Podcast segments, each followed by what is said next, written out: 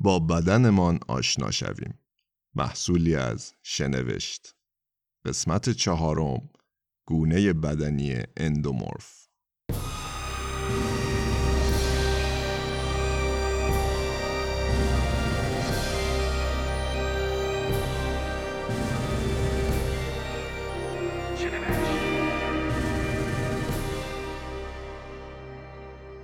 اندومورفا استاد انبار کردن چربی و بیشتر تمرکز عضله و چربی تو قسمت پایینی بدنشونه.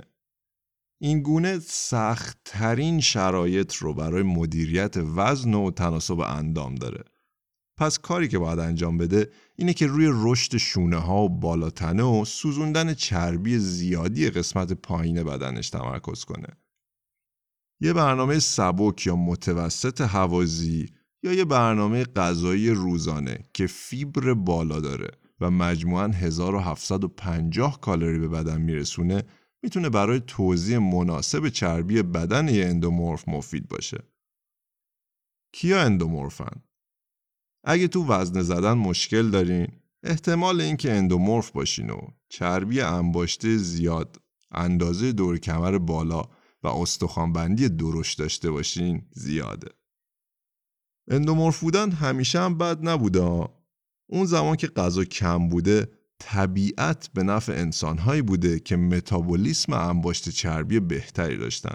ولی بعدیش اینه الان که مبل راحتی و میلکشک تقریبا همه جای زمین پیدا میشه ژن اندومورف محبوبیت و فریبندگیش رو از دست داده. اولین مسئله مهم واسه اندومورف اینه که تردمیل و حرکات حوازی رو مثل شریک زندگیش بدونه.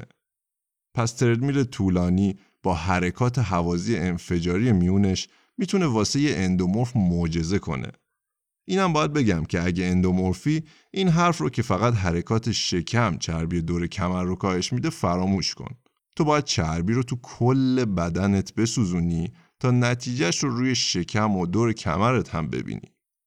همین بسه نخیر اکثر مربی های معروف بدنسازی اعتقاد دارن که تمرینات با وزنه هم باید همراه این برنامه حوازی باشه.